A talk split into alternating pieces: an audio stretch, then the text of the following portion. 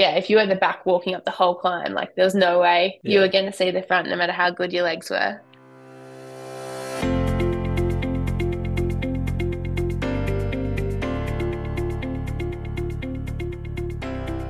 G'day, legends, and welcome back to the Press Room Podcast presented by Zwift, episode 94. And today we're talking with Ruby Roseman Gannon. Not only is she the Australian Criterium champion, but most of all, she is the Australian Road Race champion, uh, taking an epic win in the wet in Ballarat only a month ago, or just under a month ago.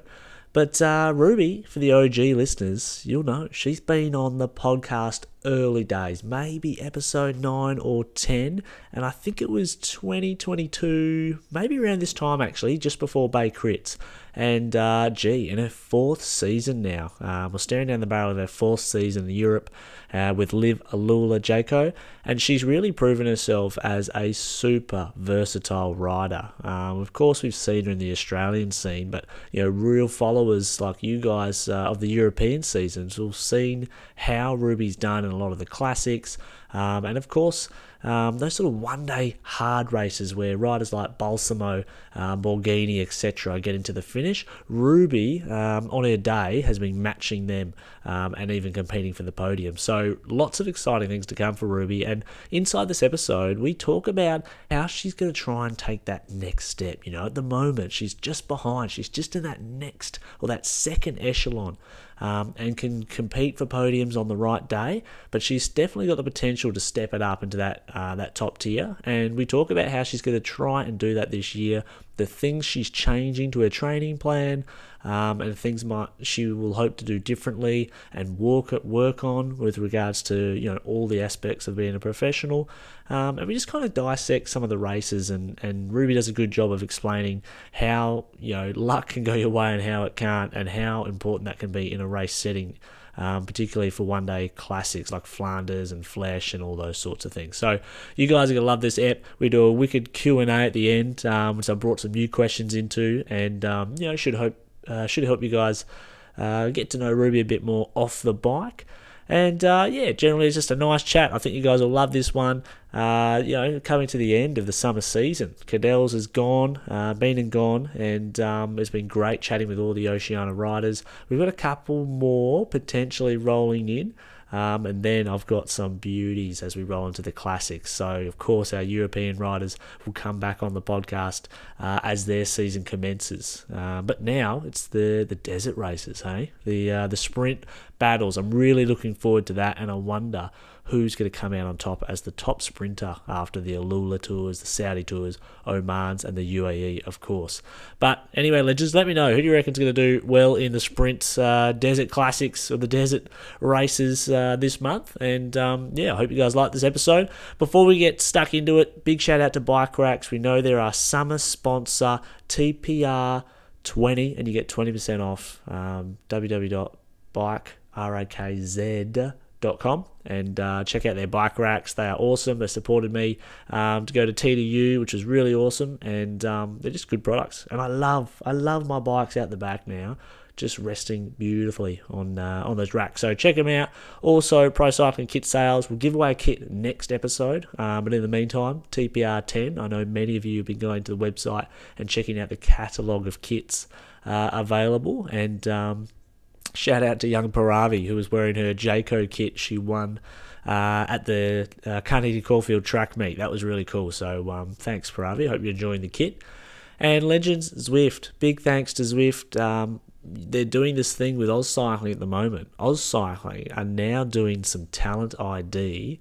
Uh, which is the Australian national body of, of cycling, they're trying to ID potential talents on Zwift. So you can do a workout on Zwift, it's an event, um, and there's one on this week, I think. And you do a 15 second, a 5 minute, and maybe a 10 minute effort or something like that. And um, yeah, if you do some real good power, uh, maybe at a good age or good watts per kilo, uh, was cycling and watching, and they might uh, recruit you onto the track. And let me tell you, if you're a young female and you like sprinting, you've got a nice sprint on you. I would highly, highly, highly recommend you get on there and give it your best work on that sprint because I know for a fact uh, Australian track cycling are looking for female track sprinters. So if you got the watts, lay it down on Zwift um, and the AusCycling Talent ID program. Okay, legends, it's time to get stuck into this episode. It's Ruby Roseman Gannon from Liv Alula Jayco, and I'll see you on the next one.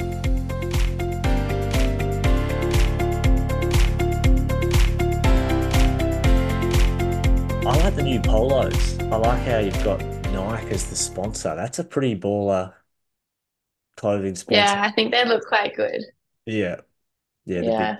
Is that, did you just get the t-shirts with the Nike stuff or do you actually get like Nike shoes or Uh, we had the shoes last year, and then this year they've gone for the kit and the shoes. nice? That's good. Yeah, Nike, the baller sponsor. Are the shoes Air Maxes? Uh, yes, I think so. Oh, they are, right. Yeah. Sick. Okay. Um, what do you, this is going to go out after uh Cadel's, but uh, what do you reckon of the course? Is the course that's in your wheelhouse, do you think? Yeah, I think um yeah, it it's it's just a really hard last few climbs. Yeah. Um so it kind of depends probably more on yeah, I guess what all the other teams want. Um like how happy everyone is to work in that front group, like what the compositions are. It's really dependent on like yeah, what teams have the strength up ahead and what strength teams have the strength behind and like who wants to work in what combination. So I guess that's what makes it exciting because it can go sort of either way to a more pure climber or yeah, more punchy rider. Yeah, for sure. It's always tricky this time of year, right? Because like it's hard to tell. It's, it's hard to tell who's in form or like who's motivated, or maybe teams might be going for different riders than they usually would, than maybe perhaps in the European season. So it's like it can be so random in the Australian season, eh? Yeah, I think so. Yeah, for sure. It's um I think like also people have trained different sort of lengths of climbs. Yeah. Like I think uh like Cecily I think will be quite good on this length of climb. yeah, Um so yeah. yeah. Okay. Uh, 2023, it was a pretty good season for you. Got a nice like full calendar in. Um, how would you describe it in like one? I don't know. Where would you describe how your season went last year? I did describe it previously as the curse of the fourth. Um because I had a lot of what? The fourth curse, the, places. the curse Curse of of the the fourth. fourth. Ah, Yeah. I had like a lot of fourth places, I would say. Um at that and then Belgium tour or the how do you say the Tur Thüringen tour? Tourigan, yeah, the German tour. Yeah. Uh also at nationals at the in the road race and the TT. Yeah. And then flew away was fourth. Just a few quite a few fourths. Um Yeah. which I think yeah, also just yeah, I was I guess I was at the pointy ends of things, but just didn't have the legs or you know the tactics or combination of all the factors, I guess, um, Yeah. to like really finish it off. So I guess that's frustrating and it's also motivating, very motivating. Yeah, because what this is your will this be your third season as a Yeah. Oh, oh, wow. Okay. So yeah, so much more to grow. Um, I really I thought your result at um Flanders was really good. You know, like what's maybe 16th or 17th, but you were in that main second group, weren't you? Yeah, I'd say Flanders probably wasn't my best race actually. Yeah. Um, at Ghent, I had a pretty bad crash. Just uh, someone hit like from the front of the bunch, someone hit the middle of the um, road, the little crack there, Yeah. and got their wheel stuck in it, and it was a massive crash.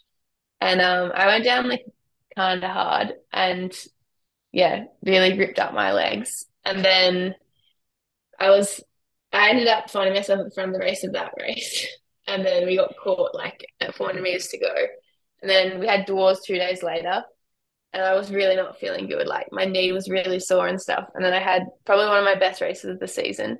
Yeah. Um, and so then I was pretty motivated for Flanders um, because I knew I had the legs. And then coming into the, I had I had to have a bike, two bike changes from I didn't crash, but someone took out my in just one of the cobbled sectors. It was just a lot of chaos.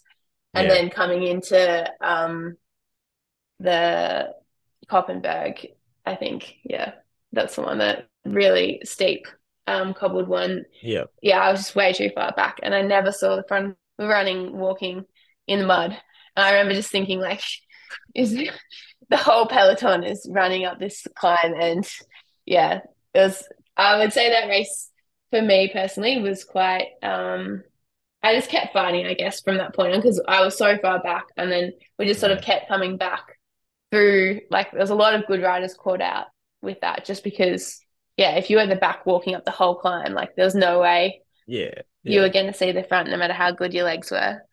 But yeah, I think um, Grace said the same thing because she was in the same group with you. And she, yeah, she was at the back as well. She's telling told me the same story a few weeks ago of just, yeah, you know, walking up the top. Um, yeah. Honestly, that group was.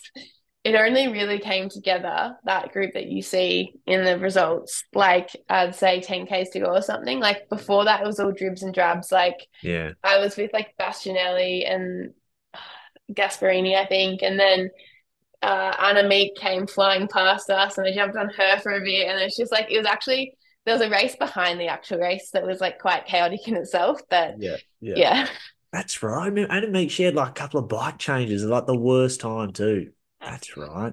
yeah, she crashed before the Koppenberg, and she just came steaming past, and I tried to hold her as long as I could. Um, but I think she ended up drawing on another climb because she's crazy. Yeah. Okay. Well, you know, you can be, I guess, as that's part of the game, isn't it? Like the positioning for those climbs is that's another tough thing about being, I guess, coming into that world from being an Oceania based rider. Like, you know, the other a lot of the European riders get to just live those roads all the time, or and the races on there too, right? So they kind of, I don't know, it's definitely an advantage. Yeah, 100%. Yeah, it was the first time I did it and um Mm. definitely take some learnings from it um for this year. But yeah, I guess like all that sort of yeah, I guess being efficient and being good at positioning on those Yeah. sorts of roads is yeah, quite and there's an art to it and probably takes a bit of practice. Mm. Well, that's why I thought it was one of your better results, despite all that bad luck. Still being in that, you know, that that sort of level for your first roll there is, I thought was pretty good. Um, now this season, what do you like? Have you? I, I imagine like at the start of the season, you or maybe the end of last season, you might talk with the coaches and the team on things that you can improve on for next year. Maybe it's things that the coaching or the team staff can improve on that can, assist you and the team. But is there anything in particular that you're going to focus on this year to try and improve outside of just, you know, staying consistent and training, you know, consistently too? Yeah, I it's a really tricky one actually. I think when I look at like my results and then also like my physiology and I guess all the aspects to to my performance, you could really improve everything. You know, like there Yeah. you could you could try and do absolutely everything. I think also I'm a bit of an all-rounder, so it means that like I guess there's a there's a bit of motivation to try and keep improving everything. But um yeah, I guess I was sort of at the pointy end of things, like in finals, but not, I didn't have the legs to sort of finish it off. So I guess that's kind of like the key thing, like how how do I turn like a top 10 or a top 20 into a win? Yeah. Um, and so we did like a pretty big uh gym block over the like summer. Really? Um, Hmm. and sort of an anaerobic focus um, to try and bring my sprint power up a bit, which I think has worked. Um, still probably not pure sprinter territory, um, but yeah. And then then for the cobbled class, I'll really be like targeting the cobbled classics, so sort of the repeated VO2 power, um, yeah, and and the sprint. Okay. The, the training sessions sound brutal. Those those sort of sessions, right? Yeah, I did have some uh did have some pretty savage sessions to be honest, um at the VIS. So yeah. Um, do you, with will you have to do any like uh, well, just like main, any maintenance work on that on that gym stuff that you did at the start of the year or end of last year, uh, throughout the season, like doing like a session a week, or will it just be just let that be the base and then focus on the on bike stuff? Yeah, I think I, I will. Um, Nice. I think like I've always done a bit of gym with the track, and then Mm. it's really hard to manage it with um such a full season of racing. Just like even getting to a gym, Yeah. you know, where you have the right equipment for your sessions and stuff, but then also managing like fatigue and freshness for the races. Yeah. Um, and then like kind of if you lose two weeks, then it's really hard to get back into it because then like you get DOMS or whatever. Yes, So I think Yeah. I'm really prioritizing like trying to keep it consistent throughout the season because we found that um, as my gym drops off, my torque production decreases. Yeah. So, and that's sort of a key component to like my sprint, for example. So it's really interesting. We've got like two seasons sort of of data of that. Um, so that is, yeah, that, that will be definitely a priority this year. Mm, yeah, that's really interesting. It's so tough. I've training in the gym and then on the bike. It's like, yeah, if you're if you're not consistent, yeah, it's just so hard, isn't it? Because then you come back, your legs are sore, you just something's a bit tighter, and then maybe that you're gonna move a session one day back. It can just play around, and then like you said, the gyms, like if you're at a race or something, imagine trying you've got to use a hotel gym. You know, we've all seen those. Like some of them are they look good on the brochure, but then you step into the room and it's like one treadmill like four dumbbells. Yeah, yeah. Yeah, last year I did keep it up for the first half of the year. And I kind of had a few sessions where it was like I even did one like the night after a race because I Wow. wasn't going to be able to get like during the classic season, I wasn't going to be able to get to one like we were leaving Belgium the next day going to Italy. Yeah. So I did it that night and that kind of went okay. I didn't feel the best. Like my legs were pretty uh dead. Yeah. But then I did another one the day after a race and like I pulled something in my back. Oh, And shit. normally, like if I do it in a training block, I'm pretty, I've got a pretty long history of gym. And I Yeah. never have any sort of twinges. Yeah. But I think the intensity of races and how hard you push yourself, Yeah. it's just like another level. Mm. And trying to add gym on top of that, like I learned some lessons there. I was like, okay, yeah, that was uh yeah. probably um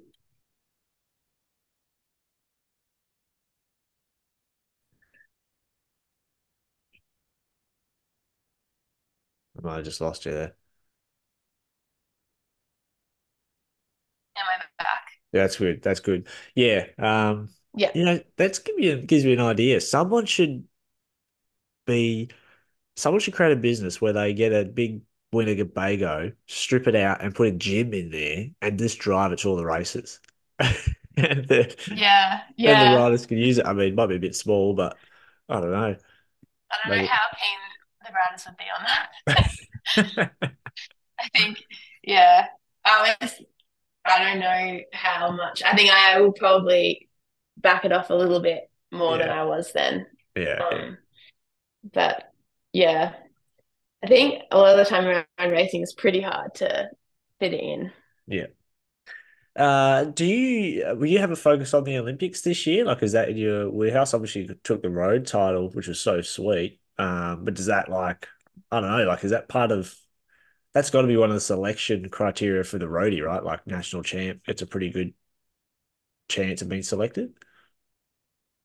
Yeah, not really. I think um we ha we only have three spots this year. Um we In- were looking really good for four, and Yeah. then it, Is that three total spots for women Okay. road, Right, right, right.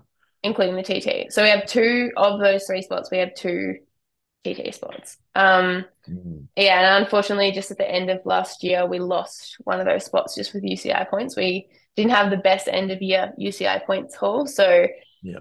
yeah, with those three spots, um, yeah, I'd say Grace would be looking pretty good to go because, I mean, she's one of the best time trialists in the world. So Yeah. she's five seconds off world title. Yeah. Um, so there's really, I think, only two spots. And I think we have such a strong uh, Australian women's sort of depth. Um, so it's definitely going to be, I think, quite competitive to make it. And I think they will be mainly looking at courses that are similar to the Paris road Yeah. race course, which is sort of like cobbled climbs, pretty technical. Um, yeah. So I think nationals, whilst like it's similar-ish, it's also on wide roads. It's not with the hectic European peloton. Like it's probably not the best example of Yeah. what it will take to, you know, win gold at Paris, for example. Yeah. Okay. Fair, fair enough. Um, okay, enough serious stuff. Now I've got some questions for you, Ruby. Uh, what do you think is the most underrated job or role in the in a cycling team, like a professional cycling team? So like across all the staff members. So no bike riders, but of all the roles that are performed for say Green Edge or Liv Alula, what's the most underrated? I think it's really hard working in the cycling team. It's uh hard to work with elite athletes. They're just they're tricky people. Um, nice but to put it. I would say um I would say like probably um I actually think being a DS is really hard because it just has so many you have to sort of do everything. Like a lot of DSs are doing logistics. So, you know, Yeah. that has its challenges, but it's not the hardest part of the job, I'd say. And then you're dealing with all these sorts of different riders with different sort of mental characteristics and different things that help them be at their best and different goals and ambitions. And then you're trying to get everyone together. Like it's really a lot of people management and psychology in terms of like how can you get the best out of the team, but also out of each individual.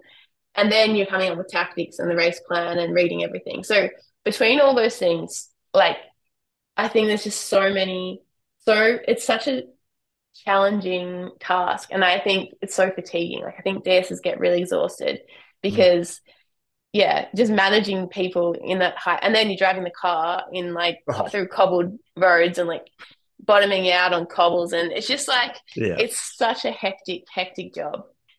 Mm, that's a good one. Yeah, it's uh it's probably a reason why like people who become DSs end up mm, staying in in that role for years, like 10, 15 years, because there's not probably not that many people who actually want to or can do it, all of that. Um, and it's probably even Yeah, harder on, exactly. yeah, it's probably harder even on a women's team as well because wow, there's just less staff, so they're probably doing a few more things Mm. than say the men's might have someone else, Yeah, you know, exactly. extras. So, mm. Yeah, 100%. Um, okay, what about this? There's a lot of technology in cycling. It just it's pretty fun to look at sometimes and interesting. But if you had to design any bit of cycling tech that could do anything you want, what would it be? Like, for example, if I was going to pick something, I reckon, like, I guess it's already been. Well, say for example that tire thing that gets rolled out every Roubaix when uh, I'm not sure if any team races with it, but it inflates and, and deflates the tire, so to speak. That's a cool bit of kit if it worked and it actually, you know, you could use it in a race without falling off.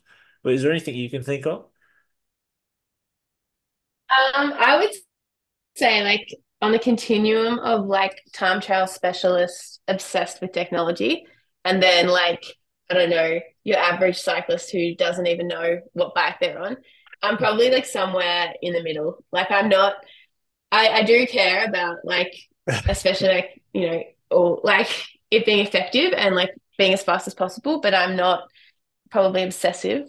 Maybe Hmm. maybe that's why the mechanics don't hate me. Um, but I would say if I do, I would actually really like a really fast tire that is like incredibly puncture resistant because I feel like you're always sort of, you know, you choose a really puncture resistant tire Yeah. and then it's probably not as fast. Hmm. But then a really fast tire, yeah, that's probably what I would choose. Okay, super fast tire. I just thought of something as you were saying that. Um, what about a pair of shoes with the boa dials, right? But the boa dials are like Di2, so you can like tighten them up by pressing the button on your hoods. So you get ready for the sprint. You don't have to reach down. You can just, Yeah, yeah. I mean, I'm I think I'm a set and forget most of the time. I just Okay. like set my I do notice people I, I saw Caleb tightening up his shoes in the crit I think it was. Yeah. But I'm usually just tighten them up and just yeah, I think don't it's a- even think about it. I think that's the way to go, but it's definitely a mental thing. Like when you're tightening them again before the sprint or the kick or something, you're definitely over tightening them. It feels horrible, but I don't know. Maybe that's just, you know, that's just a mental I think cue. the boa dials should should compress more into the into the shoe though. Also, they don't Like if, stick it, if out. they were like yeah, I reckon aerodynamically that's the way to go. Or Yeah. a design that so it's just because I think the foot moves faster than your body, like the velocity of your foot is Yeah. higher because you're pushing through the wind and it's moving. So the more aero your shoe can be, the better. Yeah. So Remember, uh, did you ever see Adam Hansen? He made his shoes, and at one point, those cut, special shoes that he was making, he would he was trialing the boa dial on different places around the shoe, and he tried it Mm. underneath the Mm. shoe, and then I think at one point, so sat between the heel sort of block and the cleat, and then another time he had it at the back of the shoe, and I thought, yeah, I reckon mm, That's actually a good idea. Mm. Uh, yeah, or or the or lace up never never Yeah. goes wrong. Lace up's cool. I like those DMTs actually. Um, now, next question. If you could go on a ride with any celebrity, who would it be?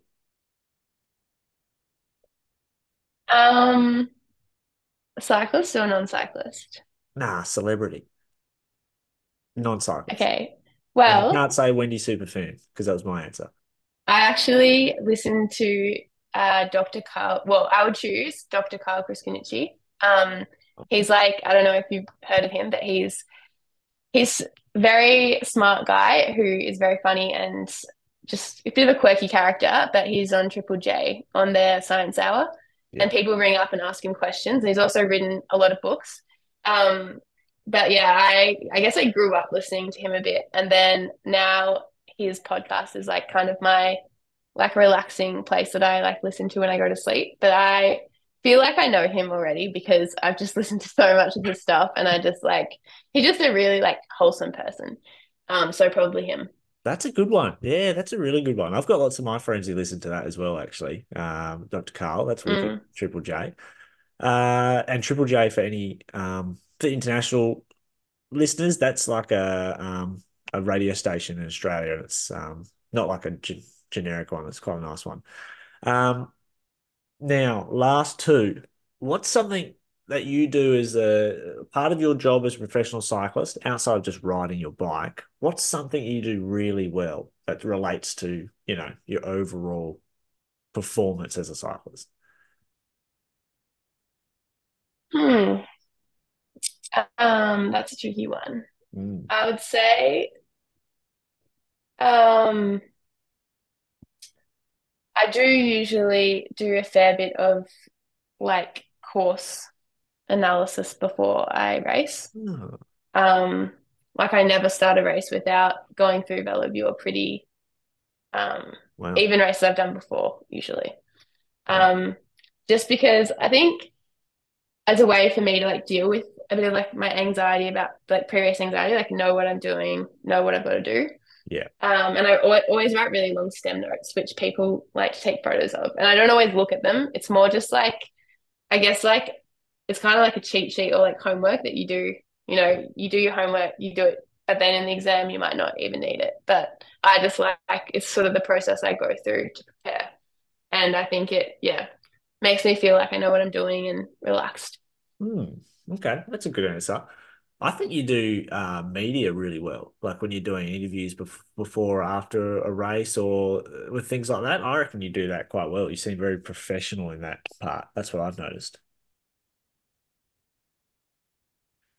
I actually uh, grew up in Brunswick. Well, one thing I would say about that is um, I accidentally said that Grace Brown won Cadel's uh, at the welcome dinner, and she definitely didn't. It was her teammate, but I think I was just so tired, and I kept seeing this FDJ like on billboards all around like Melbourne, and I was like, yeah, great. Like in my brain, it had just like I don't know changed from Grace winning TDU to Grace winning Cadel's, and Yeah. yeah, that was a bit of a boo boo, but I I grew up racing at the um, Brunswick Clinic, and they did a lot of work on us doing public speaking.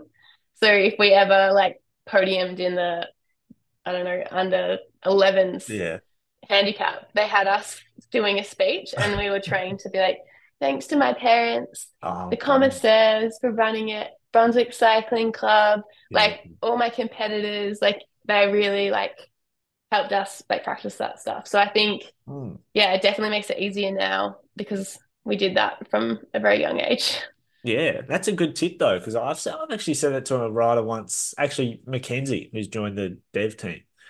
Um, we were at one of our big stage races here in WA, and and she was winning, and uh, we were doing some stuff on the microphone throughout the race, and she was like, "Oh," she goes, "I'm a bit nervous. Can we do it away from my friends?" And I said, "Yeah, it's fine," but I was like, "These are the ones where you need to practice because you know no one's not many people are listening now, but a terrific practice for when." There's lots of eyes on you and you've got a camera in your face and things like that. So it's a that's good by Brunswick. They do a lot of good things at that club. Yeah, they definitely do. Mm. Now, on the other side, what's something that you can improve on in that sort of Hmm. aspect of your job?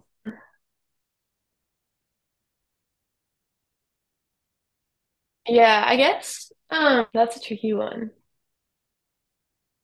There's a lot of things I could improve. Um Yeah. Uh yeah, tricky to I guess sometimes I think yeah, I think probably sometimes well in the past particularly, and I think I'm improving a little bit, but sometimes I have quite a strong idea of what I think will happen in the race and how I can do my best. Um, more so like I, like for example for nationals, like I sort of had this really rigid um, idea of how um, I would race and how it would pan out and how um, yeah Yeah. I was sort of yeah sort of just like I guess imagining it and then every year it sort of was different and then like I struggled with like trying to change my plan like Mm. I think in 2021 when the break went I didn't expect the break to go and I think I was kind of just like oh sh like what do I do like Mm. it was just whereas I think as I'm developing I'm trying to like come in really flexibly and just um be better at making really good decisions in each moment um, and I'm still, I think this is still something I need to keep working on. Like in a lead out, for example, you have your plan, but then a lot of the times it goes wrong. And it's like making a good decision to just shift it up and like follow your intuition. And that takes like time and like experience and stuff. But Yeah. I think that flexibility is something I've struggled with a little bit. And yeah, that's something I'm working on. Wow. Good. That's a great answer. Very well thought. That's great. Well, um, Ruby, that's it. Thank you so much for your time. And it was really nice to chat again. Yeah, great to chat. Yeah, good luck for the weekend. Hopefully, you guys, uh, you guys can have a great race out there. And um, fingers crossed, if the plan doesn't go right, it can change and you can still get a great result. Yeah, 100%. I think um it is sort of a chaotic final kind of situation. So I Yeah, think just never give up and, and keep fighting and you never know what can happen at the finish line. that's it. All right, Thanks so much for having me. No worries. Take care.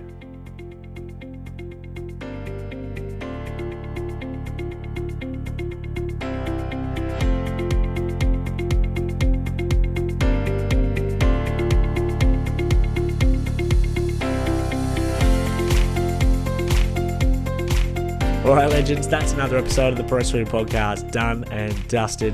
Thank you so much for listening. Don't forget to leave a rating on Spotify or Apple. Write something funny. Make sure you give some five stars, if you think it's five stars, of course. And uh, shout out to Ruby. She is a legend and a super professional as well. So we hope she does really well this season. Next week's guest, well, I'm waiting on confirmation. It's I've got a couple in the bank, guys, that are going to be hopefully some really good guests. Um, but in the meantime, you'll just have to wait and see. Thanks, guys, and I'll see you on the next one.